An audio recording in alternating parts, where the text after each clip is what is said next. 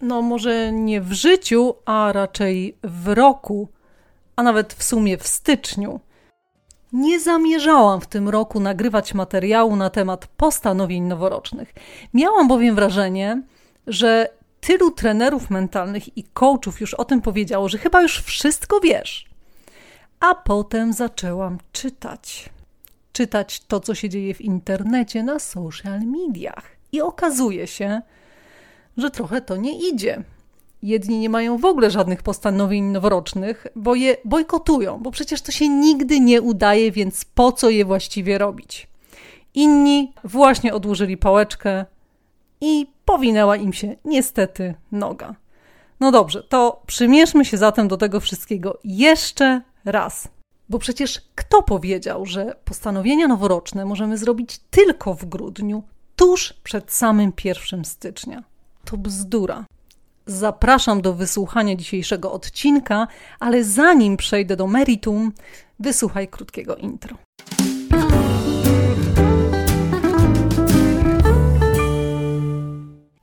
Nazywam się Magdalena Radomska, a to jest mój podcast Be a Woman. Opowiadam w nim krótko i życiowo o rozwoju osobistym. A co to właściwie znaczy? Już wyjaśniam. Dowiesz się więcej o tym, czy naprawdę możesz wszystko. Posłuchasz, jak inni radzą sobie z dużymi zmianami w życiu prywatnym i zawodowym. Podpowiem, jak pracować nad samooceną oraz wewnętrzną harmonią. Poruszę tematy kreowania wizerunku i troski o Twoją kobiecość.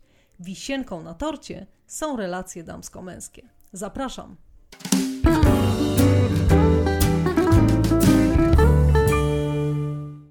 Gdyby tak wziąć do ręki kartkę i długopis i po jednej stronie spisać to, co ci się udało zrobić zgodnie z planem, no a po drugiej to, czego się oczywiście nie udało osiągnąć, no to mogłoby się okazać, że po stronie niezrobione jest niestety znacznie więcej. Wielu z nas, co prawda, podejmuje noworoczne wyzwania, ale też szybko odpuszcza. Mniej więcej w połowie stycznia. W związku z tym bilans na koniec roku nie wygląda niestety atrakcyjnie. Zresztą te postanowienia noworoczne mają e, pewien związek z Blue Monday, o którym podejrzewam, że słyszałaś nieraz, o którym zresztą huczy internet każdego roku. I on przypada na trzeci poniedziałek stycznia. Blue Monday oznacza najbardziej depresyjny dzień roku.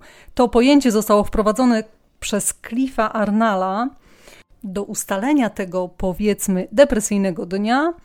Autor wziął pod uwagę tylko kilka czynników, między innymi fakt, że to jest najkrótszy dzień, a zatem, co za tym idzie, jest też e, najniższe nasłonecznienie.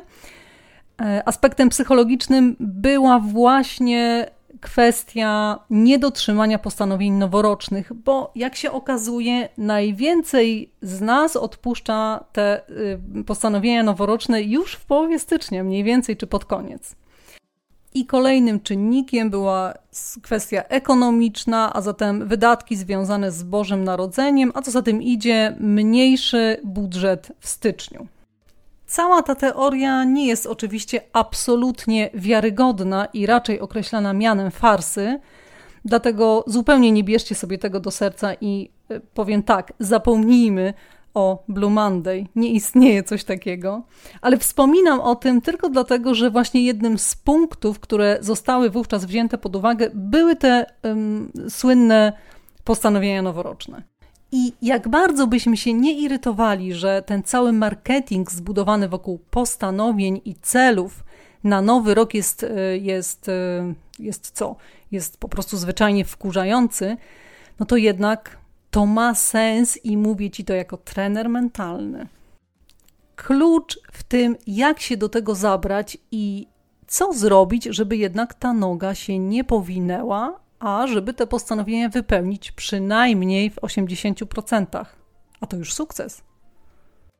Ileż to razy mierzyłaś się w nowym roku z założeniami, że będziesz regularnie chodzić na siłownię, uprawiać sport, ruszać się, chodzić na spacery, schudniesz, zadbasz wreszcie o zdrowie, Będziesz się mniej stresować, mniej przeklinać, o to coś chyba dla mnie, mniej krzyczeć na bliskich, czytać więcej książek, spędzać więcej czasu z najbliższymi, jeść mniej słodyczy, częściej wyjeżdżać w weekendy.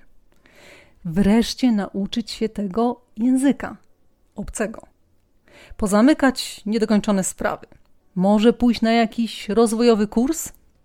Poszukać nowej pracy? Więcej wychodzić z domu, więcej się spotykać z przyjaciółmi, a może by tak częściej chodzić do kina, teatru, na basen? No i wreszcie postawić na rozwój własnej firmy. A potem przychodzi koniec stycznia albo nawet luty, patrzysz na tą listę, no i odkładasz pałeczkę, bo skoro już jedno się nie udało, czy dwa, no to nie ma sensu walczyć o więcej. Na koniec roku zachodzisz w głowę, zastanawiając się, dlaczego właściwie to wszystko ci się nie udało. No i niestety cierpi na tym samoocena. Ganisz się za brak silnej woli. No a co za tym idzie? Opada energia. Przekładasz wszystkie te postanowienia na kolejny rok, no i błędne koło się zamyka, bo one są niezrealizowane przez następnych kilka lat, jak się okazuje. Co takiego właściwie powoduje, że postanowienia pozostają wciąż wyłącznie na etapie pobożnych życzeń? Omówię teraz pięć czynników, z powodu których te Twoje postanowienia pozostają niezrealizowane. Po pierwsze, nie wszystko naraz. Bardzo często na liście noworocznych postanowień pojawia się wiele pozycji i one na ogół nie dotyczą jednorazowego działania.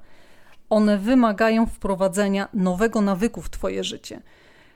Jakie to postanowienia? Na przykład, że będziesz regularnie ćwiczyć, nie będziesz się stresować, więcej czytać i tego rodzaju właśnie.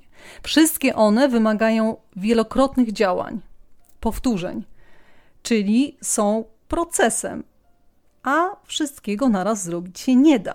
Zaczynasz rok z grubej rury, z energią, entuzjazmem i z motywacją, po prostu z przytupem. No i zakładasz na siebie kaganiec, próbujesz ogarnąć wszystkie te postanowienia jednocześnie. Już 3 stycznia biegniesz na siłownię, kontrolujesz poziom stresu. 4 zaczynasz nową książkę, a 5 odmawiasz sobie ciastka. Po pierwszym miesiącu takiego reżimu masz dość. Twój organizm się buntuje, a przyzwyczajenia, te stare oczywiście, domagają się atencji. No i zaczynasz sukcesywnie odpuszczać, nie masz już siły. Im więcej jednoczesnych zmian chcesz wprowadzić, no niestety, tym większe zagrożenie, że nie powiedzie się żadne z nich i odpuścisz wszystkie. Rób wszystko po kolei sukcesywnie.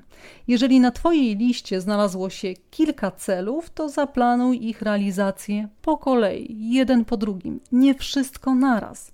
Zacznij od pierwszego, a gdy już go zrealizujesz, przejdź do kolejnego.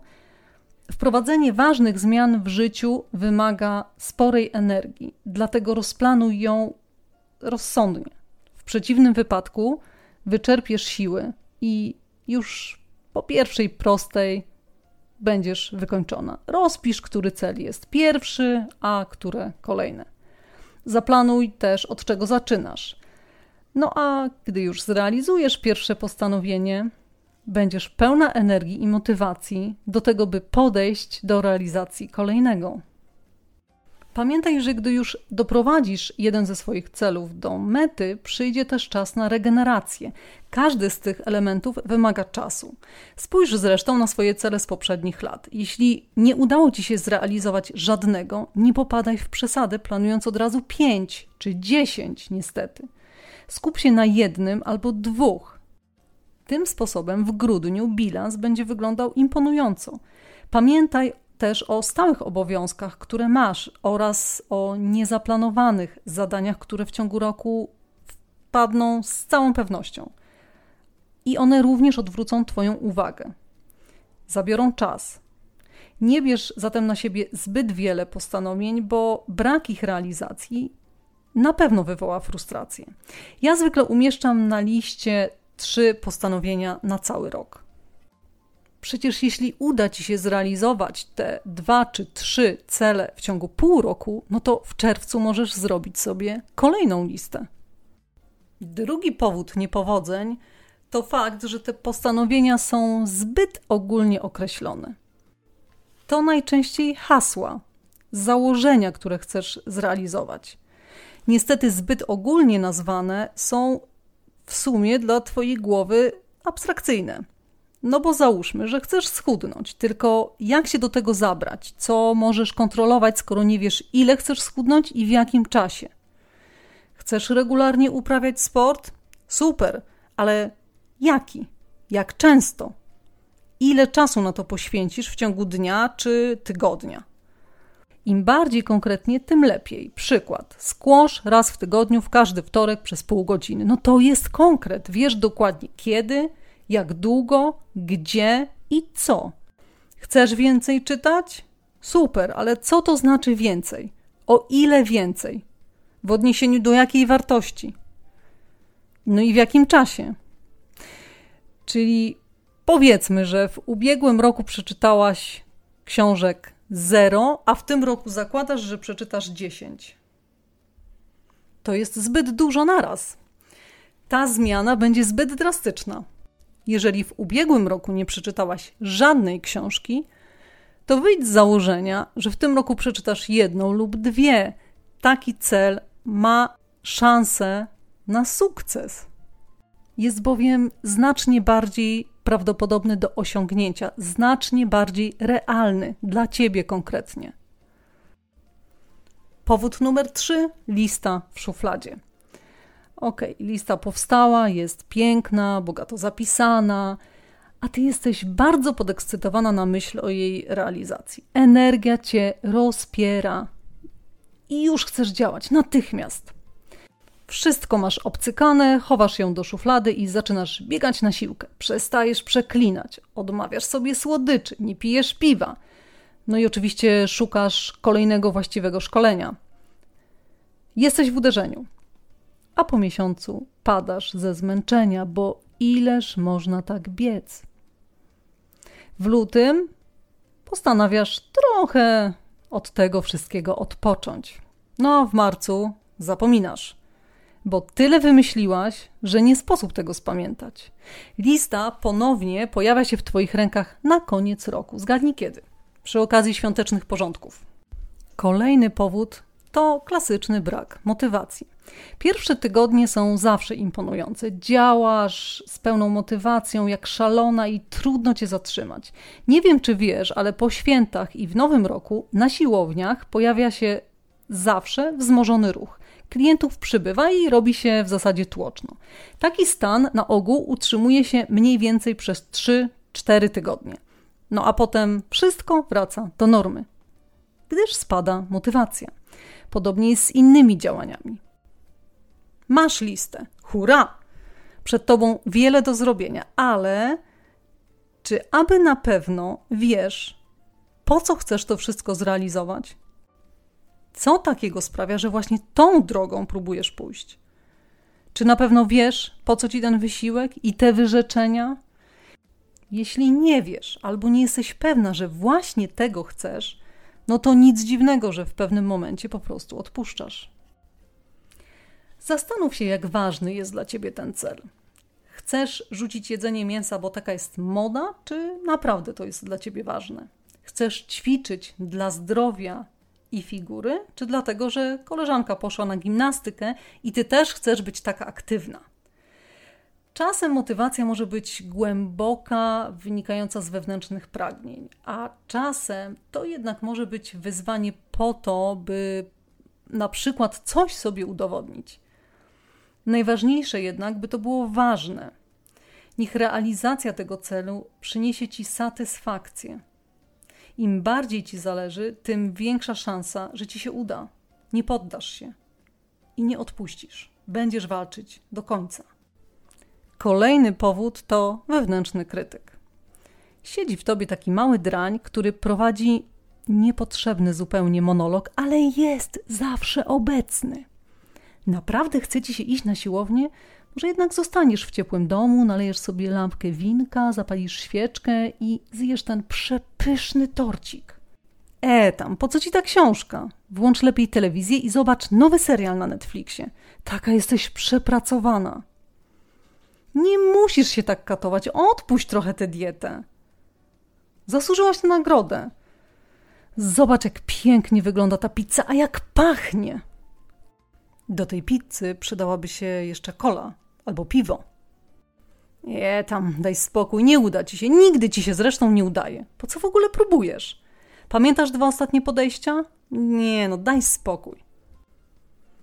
I męczy tak ten drań, namawia, by odpuścić, odpocząć, wyluzować, zrelaksować się. Wygra raz, trudno. Miałaś chwilę słabości i go posłuchałaś. Wygra drugi raz, jest coraz gorzej. Twój cel zaczyna się bardzo szybko oddalać. Wygra trzeci, czwarty i piąty, to i wygra całą batalię. Z celu zostały już tylko wspomnienia i kolejne podejście w kolejnym roku. Tylko wiedz, że on nie śpi i wtedy też będzie próbował. Chodzi o to, by go ignorować i pokonać. Pamiętaj też, żeby mieć przygotowany do każdego celu plan działania. To jeden z najważniejszych elementów, bo przecież, żeby dotrzeć do powiedzmy Portugalii, najpierw trzeba kupić bilet, a potem pojechać na lotnisko. Dom też stawiasz zaczynając od fundamentów, a każda kolejna cegła przybliża cię do stropu. Każdy cel ma swoją drogę. Rozbij cel na mniejsze kroki. Chcesz się nauczyć wreszcie angielskiego? To zaplanuj, jak to zrobić. No i określ też, jak będą wyglądały kolejne kroki. No to przykład z tym językiem. Możesz zacząć od tego, by określić, co już wiesz, na jakim jesteś etapie i poziomie, no i odświeżyć wiedzę. Ściągnąć aplikację może do nauki, zorganizować sobie kurs, wykupić, czy indywidualny, czy grupowy, może jakieś konwersacje. Pomyśl tylko, ile czasu zajmuje ci zaplanowanie wakacji. I myślę, że kiedy ważne dla ciebie cele będą tak samo planowane szczegółowo jak ostatni wyjazd do Indii, to masz szansę na duży sukces.